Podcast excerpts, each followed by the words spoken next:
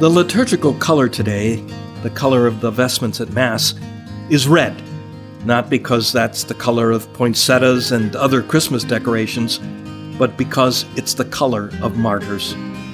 Today we're celebrating some of the first martyrs of the Church, a group of children known as the Holy Innocents. Hello, I'm Father Kubicki, and perhaps you're wondering about this.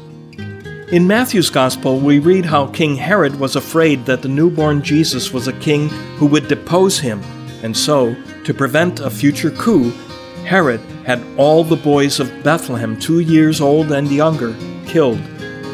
But what makes these children martyrs? Aren't martyrs those who died rather than renounced their faith? These children weren't Christians, they were too young to make a decision for the faith. What makes them martyrs?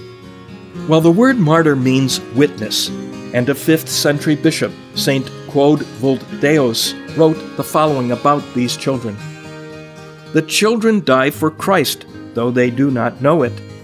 The Christ child makes of those yet unable to speak fit witnesses to himself. They cannot speak, yet they bear witness to Christ.